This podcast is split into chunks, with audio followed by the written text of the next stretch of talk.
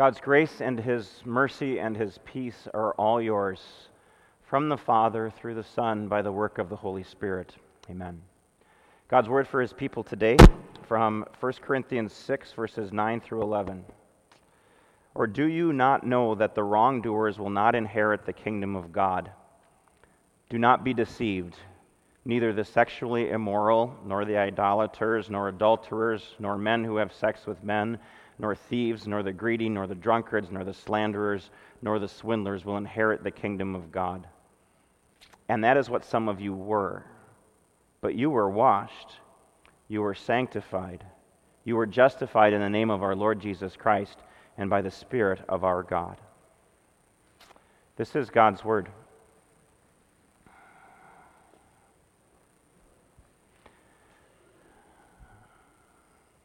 Loved ones,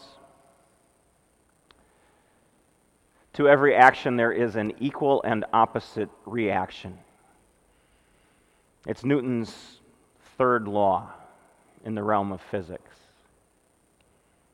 The way this is put into practice by example is that a, a, fish has a certain amount of, of force that he pushes with when he uses his fin, and if, the, if there is nothing to react against that force, the, the fish just stands still, but the water has force that pushes against that fin, and so the fish accelerates. That's where the forces go. There's an equal and opposite reaction. When it comes to God, he didn't just observe nature like Sir Isaac Newton did, he made nature. And much of what's in nature is just a reflection of God's character, of who He is and what He's like. And in a sense, with God, there is also always an equal and opposite reaction. This is especially true when it comes to our sin.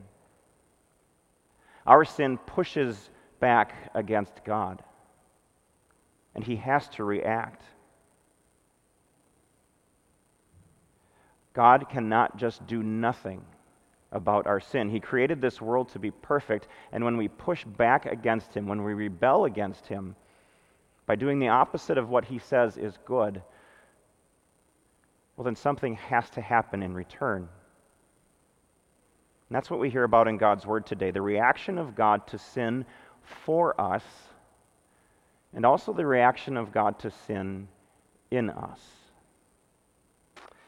This part of the Bible is a section of a long letter by the Apostle Paul. God, uh, Jesus handpicked and hand trained missionary called an apostle, the last one. And in this part of the Bible, which is part of just a longer letter that he wrote to a church in the city of Corinth, he's addressing a particular problem that they were having, an issue. Two people were taking each other to court that belonged to the same church. They were suing each other. We aren't told what the issue was, just that one person was suing the other. And that rather than work their problems out as Christians, they were deciding to let a secular court work things out for them. And Paul's point to them was that it should never get to this point. Paul's point to them was that they are to work things out as Christians. That means people who know and believe that everyone is sinful ought to be ready to admit, I'm sinful. I've done something wrong. Apologize. And those who have been wrong ought to be willing and ready to forgive. And those who have been forgiven ought to be ready and willing to bear the fruits of that forgiveness and make right whatever wrong they've done. And they were not doing that. And so Paul condemned them. You see, the question is not, is it wrong for Christians to sue someone else? The Bible never gives us the answer to that question. It just tells us that the, the governments that we have are a gift of God, and their job is to right wrongs in society. Their job is to administer justice. And so, if there's some liability that happens then the government is there for us to use to sue. But it is not there for us to use to exact revenge on people, to overreact, to seek something beyond justice. And he kind of leaves it at that. You see, God's concern is not whether or not you follow some rules about whether or not it's right to sue. God's concern for you is your faith in Jesus Christ. Do you admit your sin? Do you trust in Him for forgiveness? That's called repentance. And then do you bear fruit in repentance? A person's faith, your relationship with Jesus Christ, is God's greatest concern because your salvation is riding on it. And it's critical to understand that today as we look at these words that I just read to you. Because a lot, a lot has been written in books and on blogs, in magazines and video clips, and preachers from pulpits, and Christians just having coffee together.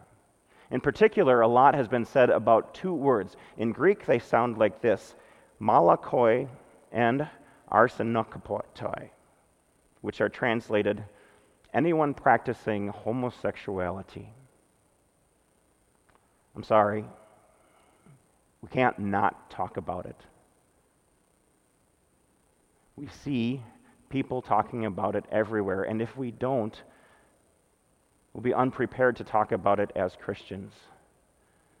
As we go to restaurants, as we work with people, as we go to the beach, as it's on the news, it's something we have to be ready to talk about today. But at the same time, we have to keep in mind that our job is not just to wag and point fingers at people who think differently than us. Our job is to have the greatest concern for people in mind that God has in mind for them, which is their faith.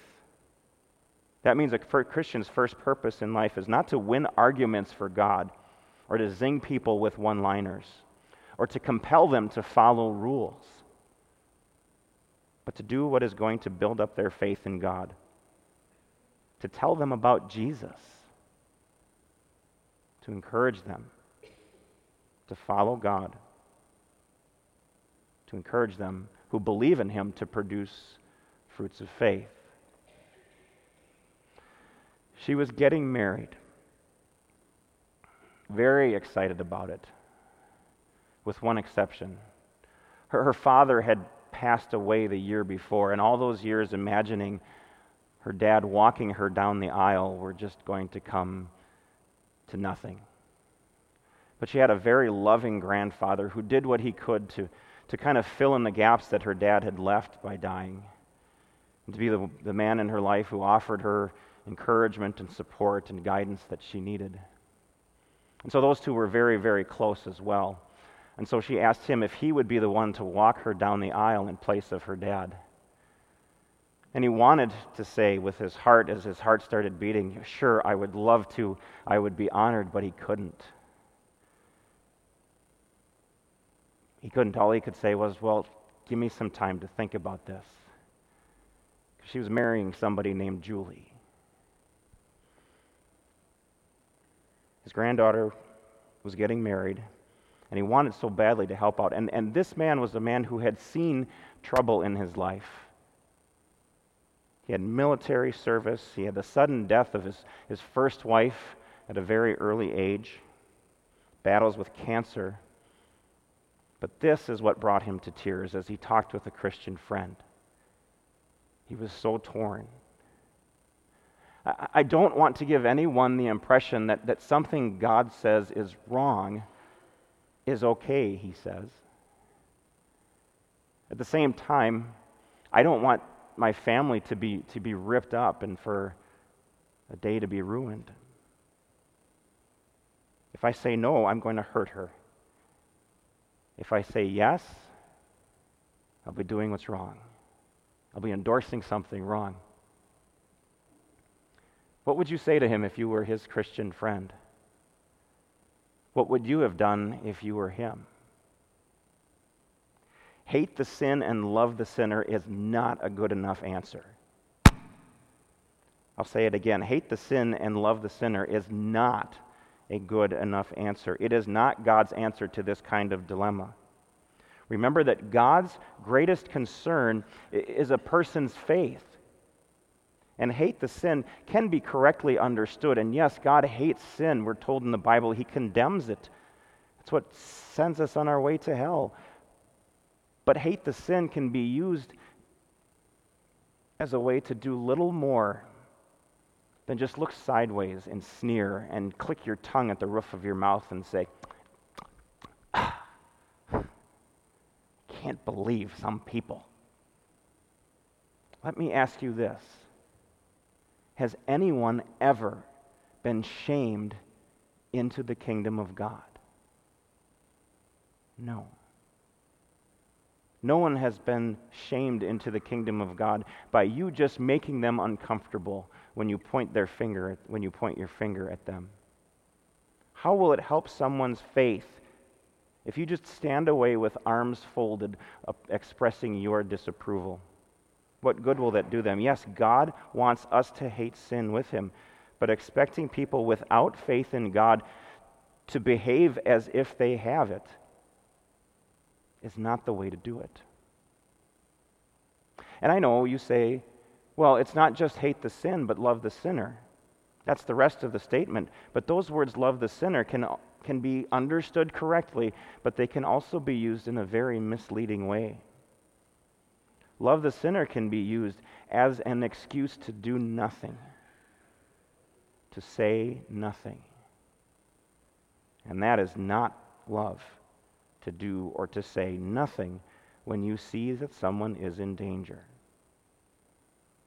Again, I ask you, how does saying nothing to a person for the sake of peace in the family help their soul in any way? Does that bring someone into the kingdom of God when you say nothing? It does not. Yes, God loves the sinner, but love means doing something. God has to react.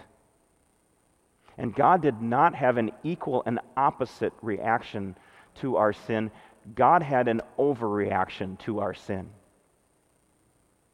His overreaction to our sin was to overwhelm our sin with His Son. To send Jesus into the world, say, How many rules do you want me to follow that you can't? I got them all perfectly. God's overreaction to our sin was to say, How bad is it going to have to hurt for me to make up for the sin of the whole world? I got it, even if it kills me. God overreacted to our sin when he says, Death, I'll go through that, but it's not going to keep me down. I am very much coming back to life. God's reaction to our sin ought to be equal and opposite. It ought to be justice, simply punishing for us forever for it. But he doesn't react to our sin with simply justice. He reacts with grace. Grace that overpowers our sin, grace that overpowers death, grace that guarantees us eternal life.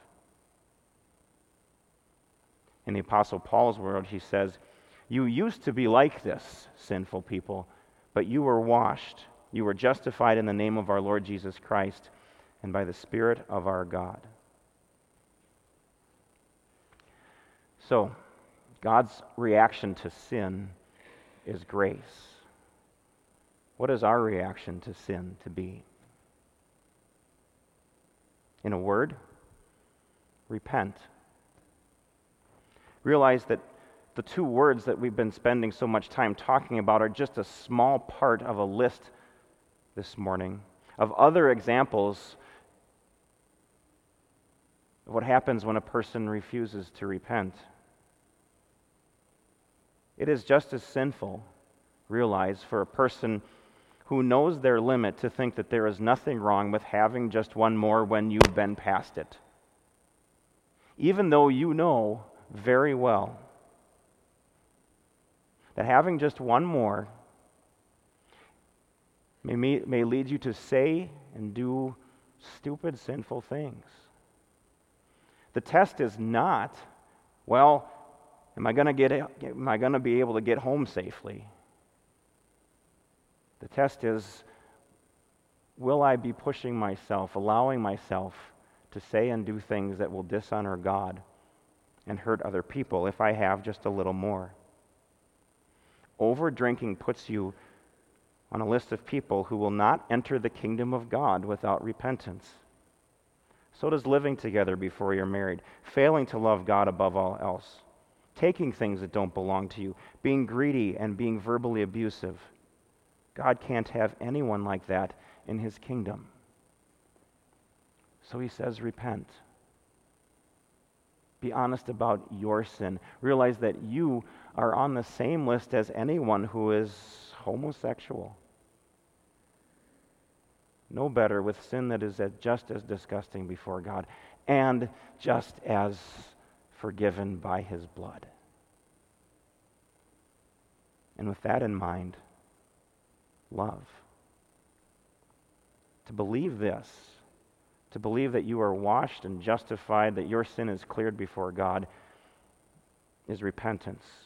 To believe this is to be saved. To believe this is to be part of God's kingdom. And as people who are part of God's kingdom, we want to bear fruits of repentance. So, what do we do? Well, I can tell you what this man did. He didn't do nothing. He talked to his granddaughter before the wedding. He told her that she put him in a tough spot by asking him to choose between God and her. And that he loved her, but it would really bother him to support her in what she was doing. Something that he knew that God didn't like. And he wasn't going to stand by and, and watch her, support her, while she did something that could hurt her soul. So he attended the wedding to show that he loved her. But he simply walked his wife, Grandma, in and sat with her because he loved Jesus. I wish I could tell you that his, his words and his actions made her change her mind, but it didn't. But he did act in compassion towards this family that he loved. And he also made a confession of faith. And that is what God wants us to do. She still got married in a state where it's legal to do so. But he made his point and made a few people in his family and his church and his circle of friends think about it. That your most important relationship in this world is your faith with your Savior Jesus. May we always believe this and lead lives of repentance, constant repentance. May we always believe this and live in love towards those around us, working and praying and talking so that souls for whom Jesus died may be in and remain in his kingdom. The reaction of God to our sin is Jesus Christ. May God grant us all hearts that react to our sin with repentance. This is God's word.